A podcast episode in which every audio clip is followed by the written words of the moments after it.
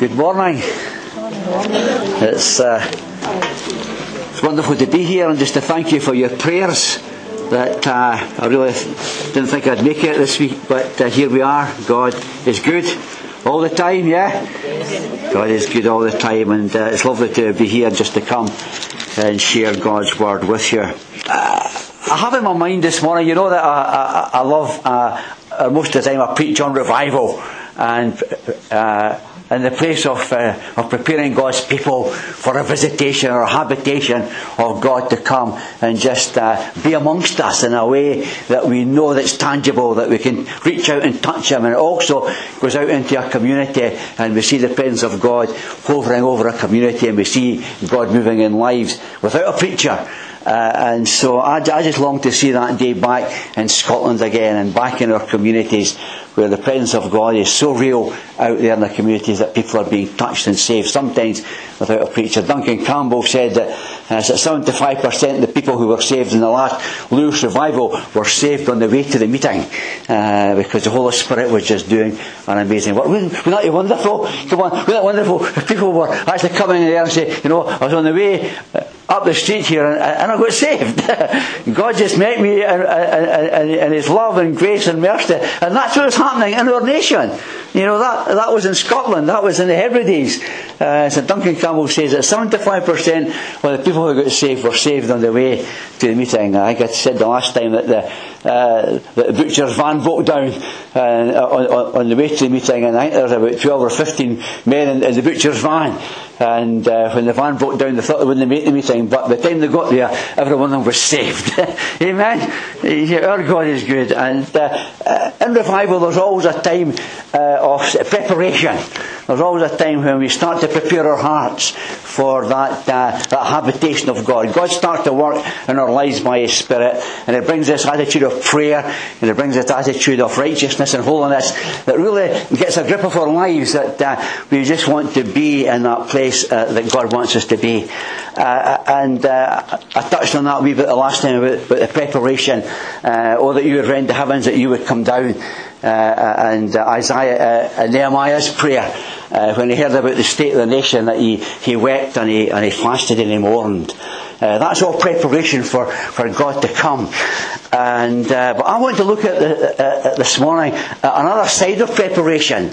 not so much what, what we do, but uh, a preparation that God does, that He's the initiator of it, that He's the one who, who brings us into that place where He wants to speak to us. And I believe that this morning God wants to bring us into a place where He wants to speak to us. And I just pray, Father, we just pray that our hearts are open this morning, that as your word goes forth, as you would speak, that you would draw our hearts out to you, and that we'd hear your voice, and uh, we would just know that you have got a word in season for every one of us this morning. So we just open our hearts before you this morning and ask you by your Holy Spirit that you would come and minister to each of our lives. In Jesus' name, Amen. God is so good that He wants, He's always He's always trying to bring us into a, a, deeper relationship with himself. He's always trying to bring us up higher. He's always, uh, he doesn't want to, I think it was Max Lucado said, he was happy to find us where we were, but he was never happy to leave us there.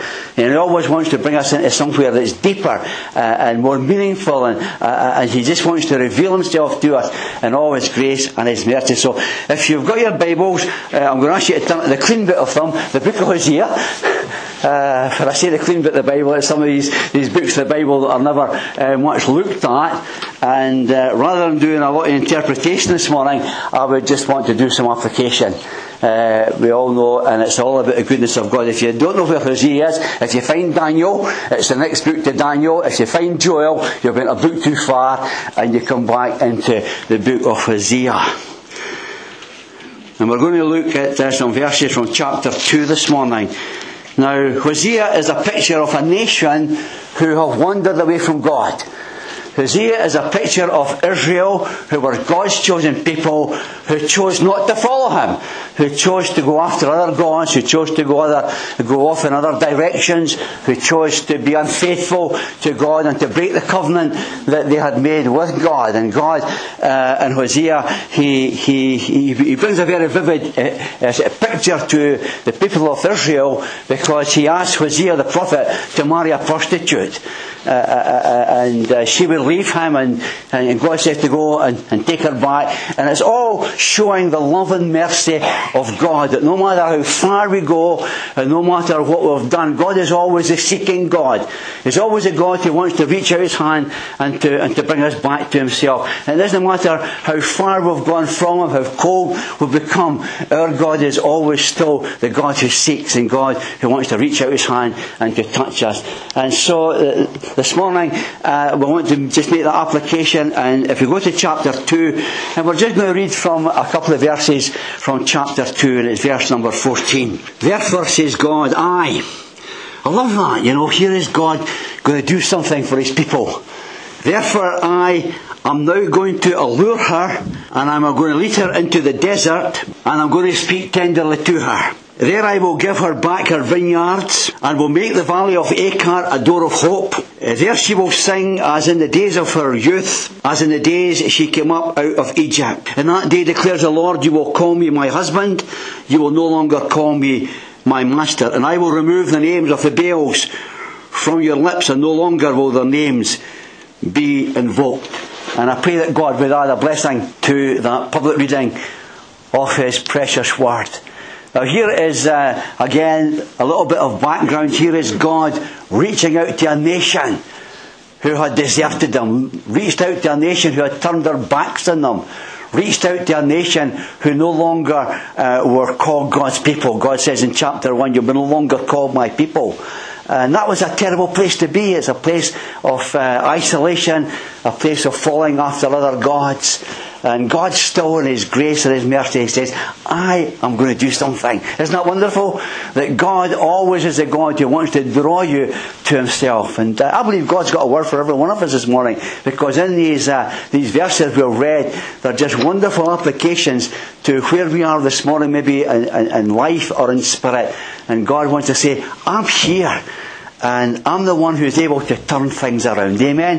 Who wants a God who can turn things around? Eh? It's wonderful to have a God who's able to turn things, no matter how dark they are, no matter how far away we go. God says, I can turn things around if you'll only let me. And so he says, I'm going to, I'm going to, I'm going to do something to this nation of Israel. I'm going to do something to them. I know they've wandered. I know, I know where they are, but it's me that's going to initiate this. And it's wonderful when God initiates something, isn't it? Because I know it's going to be powerful, it's going to be real, and it's going to work. Uh, and I believe that God is initiating something this morning. And I pray that He's going to initiate His strength in me that they'll be able to keep going this morning uh, because uh, uh, of how weak I do feel this morning. But God is going to do something amazing, I'm sure. He's going to touch your life because I, says God, I'm going to do something about Israel's life. And I'm going to apply that this morning uh, in preparation for God to come and do something in our lives. He says, I'm going to allure her. You know, that's a, a, a word that, uh, that conjures all different things in our minds, isn't it? Uh, entice, uh, uh, to draw, to, to bring to yourself. And, and God says, oh, it's like, it's like God saying this morning, I want to bring you back to your first love.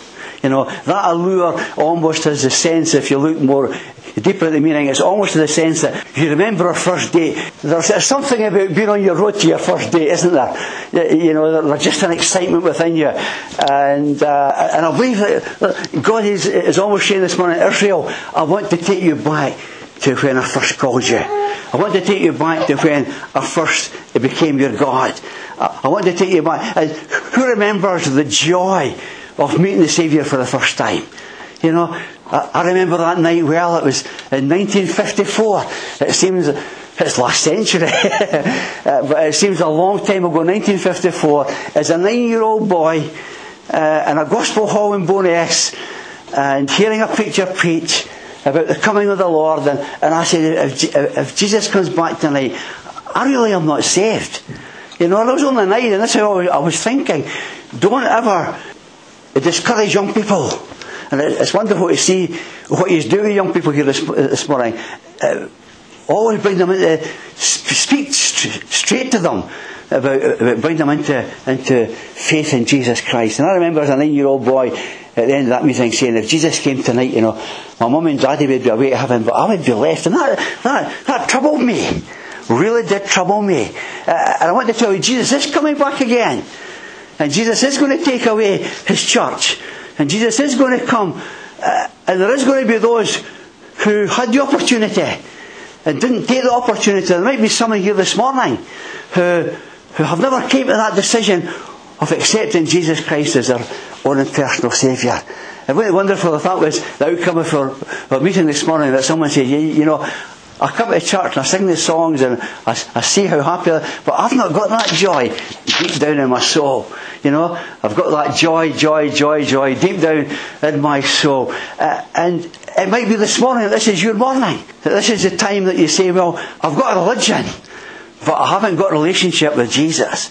And maybe He's alluring you this morning to come to Him this morning and say, I love you, He says. And I want to draw you to myself this morning. And so here he is in, uh, uh, uh, in this passage here. And he says, I'm going to allure her. I'm going to, I'm going to bring her back almost to remember our first date together. Uh, I'm going to bring her back to our first love. You know, here was the church in Ephesus. And they were a great apostolic church. They, they did an amazing work uh, in the New Testament. And then when John writes to the the seven churches, or when Jesus speaks to the seven churches, and John writes it in Revelation chapter 3 and 4, he, he speaks first to this wonderful church Ephesus and all that they were doing, and they were still going through all the motions and still doing all the wonderful things, but he says, I've got this against you. He says, You've left your first love. You know, how easy it is to be distracted away from our first love because we become so busy and we become all tied up in, in, in doing things that Jesus that we lose our focus on who Jesus is sometimes. And that happens individually, but also happens in fellowships, also happens in churches that, uh, as we see the, the progression of that to, to Laodicea, where they were going on, it was, uh, uh, Laodicea would be the church to be in at that time. You know, it was the big church, it was a growing church, it was a rich church, it was a church that I looked at as everything going for it. But Jesus was outside knocking to get in. And that all started the downward slope in Ephesus where they left their first love. And maybe there's uh, someone here this morning who, after the first flush of Christianity and knowing Jesus, and you've just got into a habit of doing things, and you don't have the, the joy and the pleasure and the excitement of serving a living Saviour. And maybe your life is just going through the motions. Maybe your life is it's 11 o'clock on a Sunday morning, it's time to be in Moodiesburn or wherever else we, we may go. And we've lost that, that excitement of, of being in His presence and to hear His voice and to know the joy of what He wants to say to us. Uh, and maybe God wants to warm up your heart. Maybe He wants to warm up my heart this morning. You know, that He wants to warm up our hearts again and say, look, uh, I'm still the same God and I still love you with the same love. But because of, uh, of where you are just now, it may be that you've left your first love. That Jesus hasn't got the first place in your life. That other things have come in and dethroned Him. And I was brought up in Brethren circles and we used, to, we used to say this, that if he's not Lord of all, he's, he's not Lord at all. You know, he, he wants to be Lord of everything in our lives. It's a challenge to us, isn't it? That we can be, go through the motions and we can be in the right places and we can say the right things. But Jesus maybe is not the centre of our focus any longer. And it's, uh, that might be a call this morning to individuals might be a call to families this morning. It might be a call to the fellowship this morning to make sure that Jesus is the centre. You know, why is singing that wonderful song? Jesus be the centre. But he's not always the centre. And maybe God is saying this morning, how about bringing Jesus back into the centre of your life? How about bringing Jesus back into the centre of your family? How about, bring, about, about bringing Jesus back into the real centre of the fellowship? And so he says, I'm going to allure you. I'm going to do it. I'm going to initiate this. I want to bring you back to knowing how much I love you. And when I do that, I want you to reciprocate with your love for me. And he said, I'm going to bring you into a desert place. The desert places are not always bad places to be. You know, there's a lot of uh, times in scripture where the people find themselves in desert places, but they're not really bad places to be. Jesus said to his disciples, to his disciples, come you apart a while into a desert place so that you may rest. And sometimes desert places are places of rest and places of hearing His voice. And, and here is a place where, where God is bringing Israel back into a desert place in order that there's no other distraction. You know, where there's no other things that can take up our, our attention. And sometimes it, it, He allows us to come into a place of barrenness and a place that we think of as dryness. You know, I've been there. I've been in a place you, you think if, if, you're up here as a speaker and, and, and you travel speaking that you've got it all together. You haven't always got it all together. There is times where we pass through times where we feel dry and we feel barren. But God always initiates that drawing back to Himself. And I love that when God just initiates by a word or, or by a song or by, or by a thought that He brings us back into him, Himself. And uh, God's saying, I want to allure you into the desert this morning. Not to look at a desert as a dry place, as a wilderness, as a barren place, but as a place where I can restore back to you all that I feel that you've lost. Isn't, isn't that amazing, God? That He keeps calling us. He keeps looking for us. He keeps looking to where we are and He keeps drawing us by the cords of love. Love lifted me. You know, it's, it's, it's always initiated by God this. He wants to come after you this morning. He wants to come after you with the Holy Spirit and say, come on, I've got a far better plan for your life. I've got a far better place where I want to take you to than you are just now. Who wants to go to that, that, that next level of relationship, of, of fellowship with God, yeah? We all want to be there. We all want to keep on going higher and higher and higher. It was, uh, what was his name now? The great I Have a Dream speech man. Who was that? Who was it? Martin Luther King, that's right. I was on the test now. I forgot his name. but uh, I remember, and it's best known for his I Have a Dream speech. I have a dream, you know. Most people would, would recognise that. But he also gave other speeches. And one of them was this, that I've climbed the hill and I've seen what's on the other side. You know, and he says, because I've seen, I want you to follow me. Because I've, I've made the sacrifice. I've climbed the hill and I've seen what's on the other side. He, he had a vision of what America would look like in a, in a, in a, in a, a few decades time from where he was. He never lived to see it. But he climbed the mountain and he saw what was on the other side. That's what God wants to do with us morning. He wants us to start climbing the mountain so that we see a, a greater vista of what He wants to do in all of our lives. He's got such a marvellous plan for you. And uh, as individuals, He's got such a marvellous plan and purpose. We sang about that this morning, about, about, about, destiny, about purpose, about the plan of God. And it's easy to sing about it, but He wants to get personal this morning. He wants to say, I have that for you. I've got, I have got a plan and purpose that before even time began, I already had written your life story out. Isn't that amazing? Come on, isn't that amazing? Before earth even was formed, it says, I wrote out your life story. I wrote your destiny. I wrote what you were going to be doing. As the psalmist says, every day that you live, before one comes to pass, it's already written in the book of God. Isn't that amazing? That God has already written in his book things about you. Come on, get excited about that, eh? That God's already written in His book things concerning you. What's, what's He wrote in His book about you today? You know? I wonder if we could all get a wee glimpse into, into, into, God's book. What's, what's he written in His book about you today? What blessing does He want to, to touch you with today? And I believe He's saying, I'm alluring you into the desert place. One, so that I can restore to you the sensitivity of hearing my voice because he says, I want to speak tenderly to her. And at times we lose the sensitivity of hearing God's voice. There's so many voices in the world, isn't there?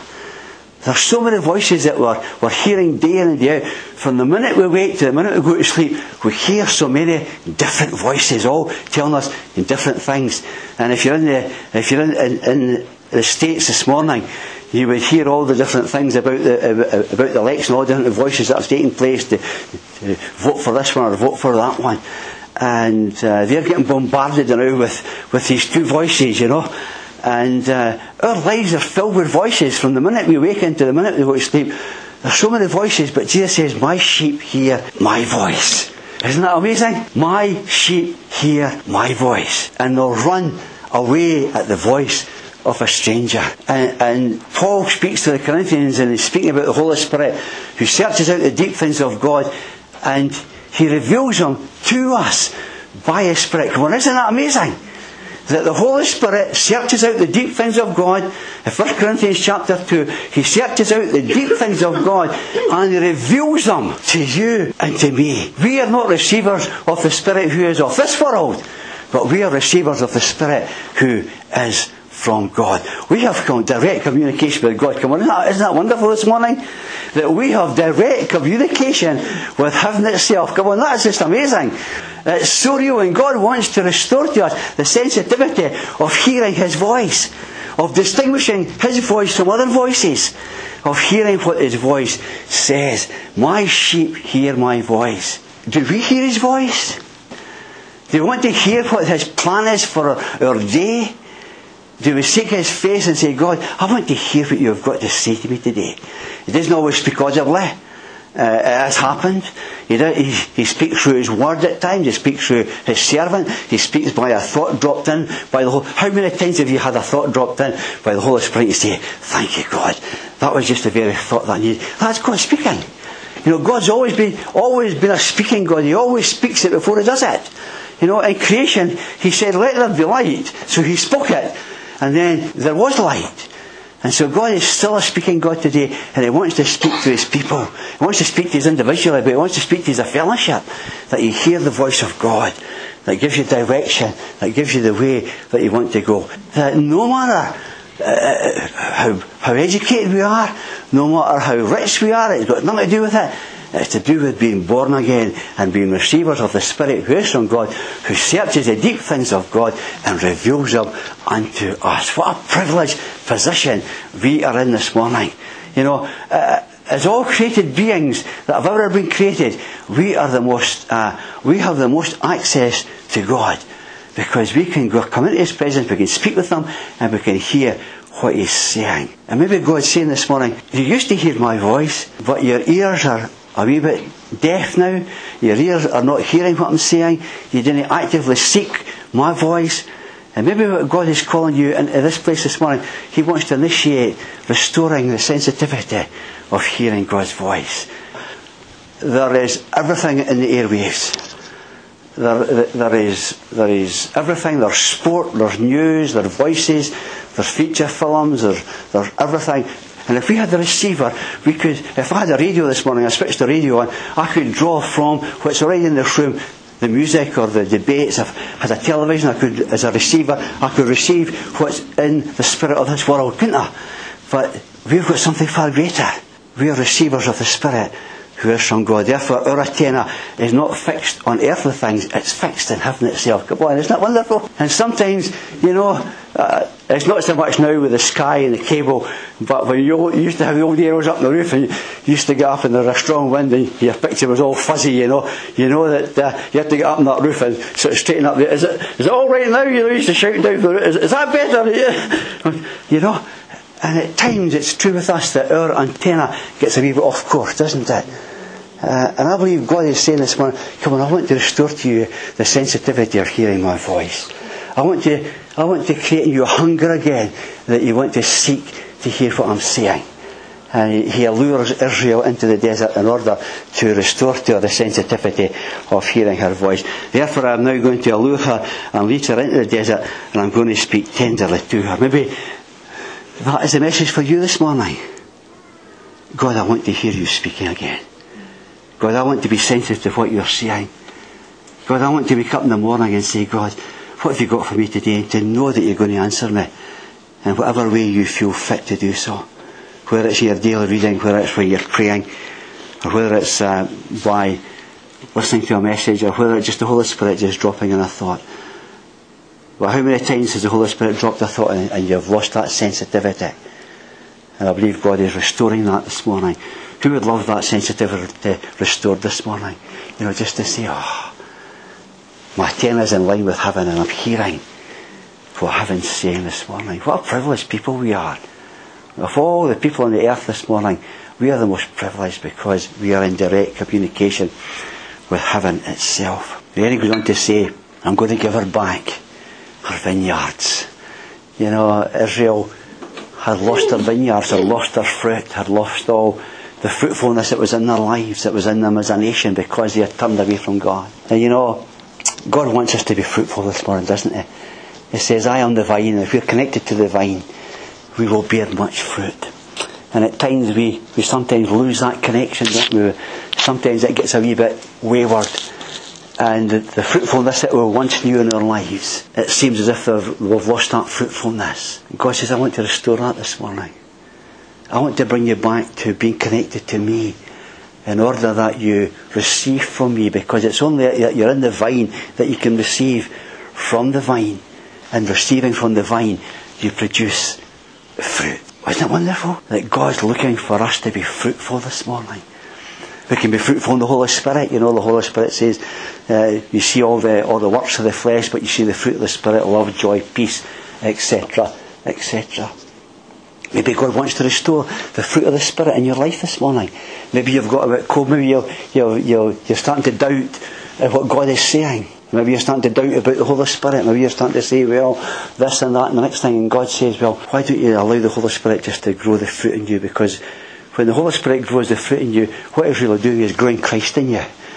Because every one of these fruits is a picture of the life of Jesus Christ. And God wants to bring us to be like Him. And maybe God's saying this morning, you used to be fruitful, used to bear fruit, used to bear much fruit, but now your, your life's a bit, uh, it's not so fruitful as it used to be. And I want to say, age has, not, has got nothing to do with it. Age hasn't got anything to do with it. It doesn't mean as you get older, you get less fruitful. And your circumstances really have got nothing to do with it either, because it's the fruit of the Holy Spirit. It's the Holy Spirit working in you, producing the fruit of love and joy and peace and kindness and long suffering and patience. We could go through them all this morning, couldn't we? And we could say, I wonder what fruit, we, I know what fruit I need to increase in my life, you know, because uh, I must admit, I don't like queues.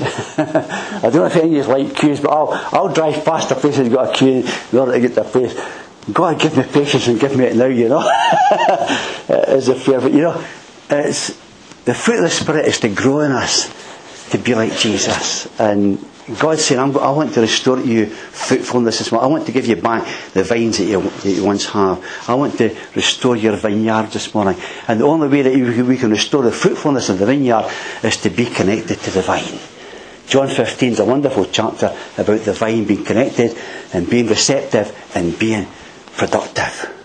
God wants us to be, to have that, that connection in order that we have that reception, in order that we have that production. Come on, isn't that wonderful? That God wants to produce in us His fruit. And so, maybe that's the message this morning. Maybe He wants to restore the sensitivity of hearing God's voice. Maybe He wants to restore fruitfulness to your life this morning. Maybe He wants to, to bring you back into being connected completely with Him and with the vine and to know that He is, uh, He's bringing you back to a place of fruitfulness.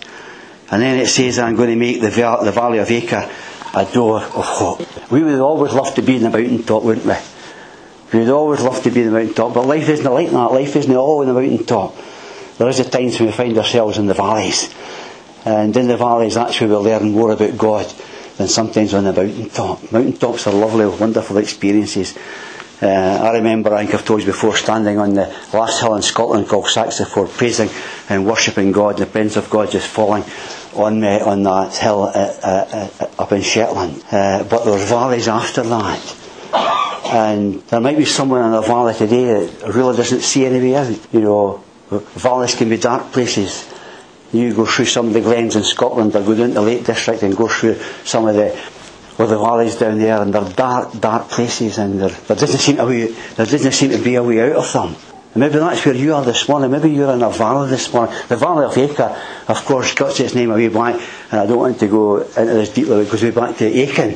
When Achan sinned, when he took the, the gold and the silver and, and, and the Babylonian garment, it was in the valley of, of Achor that, that he was stoned.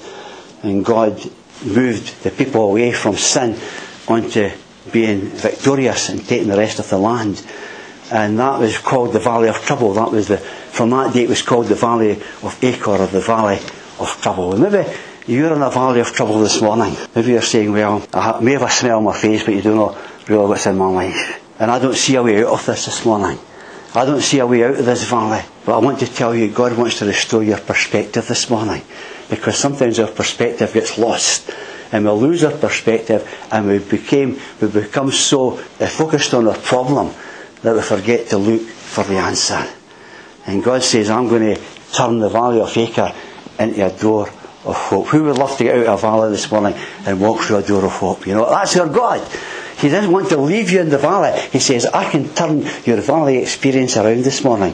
Whatever's holding you in the valley, what's holding you in the darkness this morning, I can touch it and I can turn it around and I can take you out of the valley via a door of hope.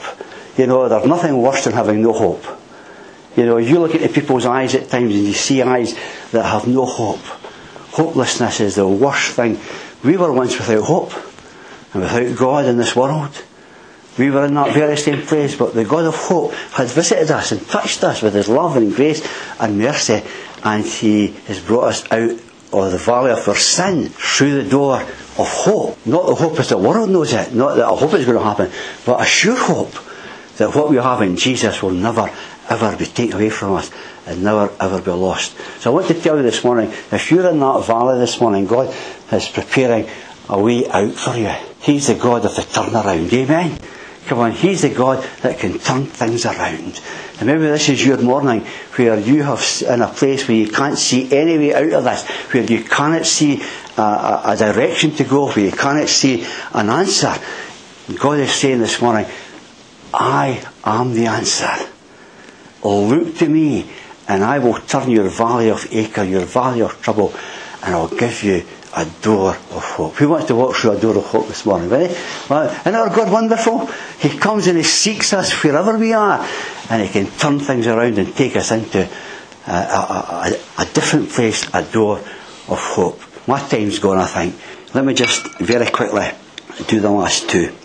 Then she will sing in the days of her youth. He wants to restore praise to our lives again. Because sometimes circumstances take away praise. Sometimes the circumstances uh, take away the joy that we have in the Lord. And God wants to restore that this morning. He wants to give you back the songs of your youth. Now, what he's speaking about here is Moses and Miriam's song when the nation was born and they crossed over the Red Sea and the horse and the rider had been cast into the sea. That's the song of their youth because that's where they were born as a nation. And Miriam and Moses led them in a song in Exodus, I think it's 14. And read that song. It's a wonderful, glorious song. And God said, I, I, can restore you back to that song with your youth. And God said, I can restore you back to the praise that you had in your lips when you first came to know me. Isn't he a great God? Isn't he a wonderful God? He's the God of restoration. He's the God of preparation because he's preparing you for a habitation and a visitation from himself. And then he says, I'm going to also, as you were brought up out in your days of Egypt, he's a God who brings freedom. You know, He's a God who brings freedom. You might think this morning you're restricted. You might think this morning that there's something got hold of you and you cannot break free from it. God's the God of freedom this morning. And He says, I want to restore freedom to you. What a, what, what, what a glorious God.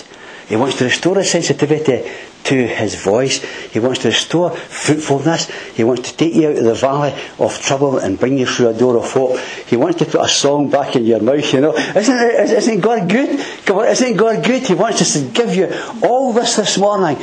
And he says, and I want to, and he says, I want to restore your relationship because they were called the master and not husband. Ishai was what they're now going to call him and not Baali, which was master and He wants to restore completely your relationship. He wants, if there's anything hindering your relationship this morning, God wants to take it away. He wants to bring you back to the fullness of fellowship. God's initiating this, not me.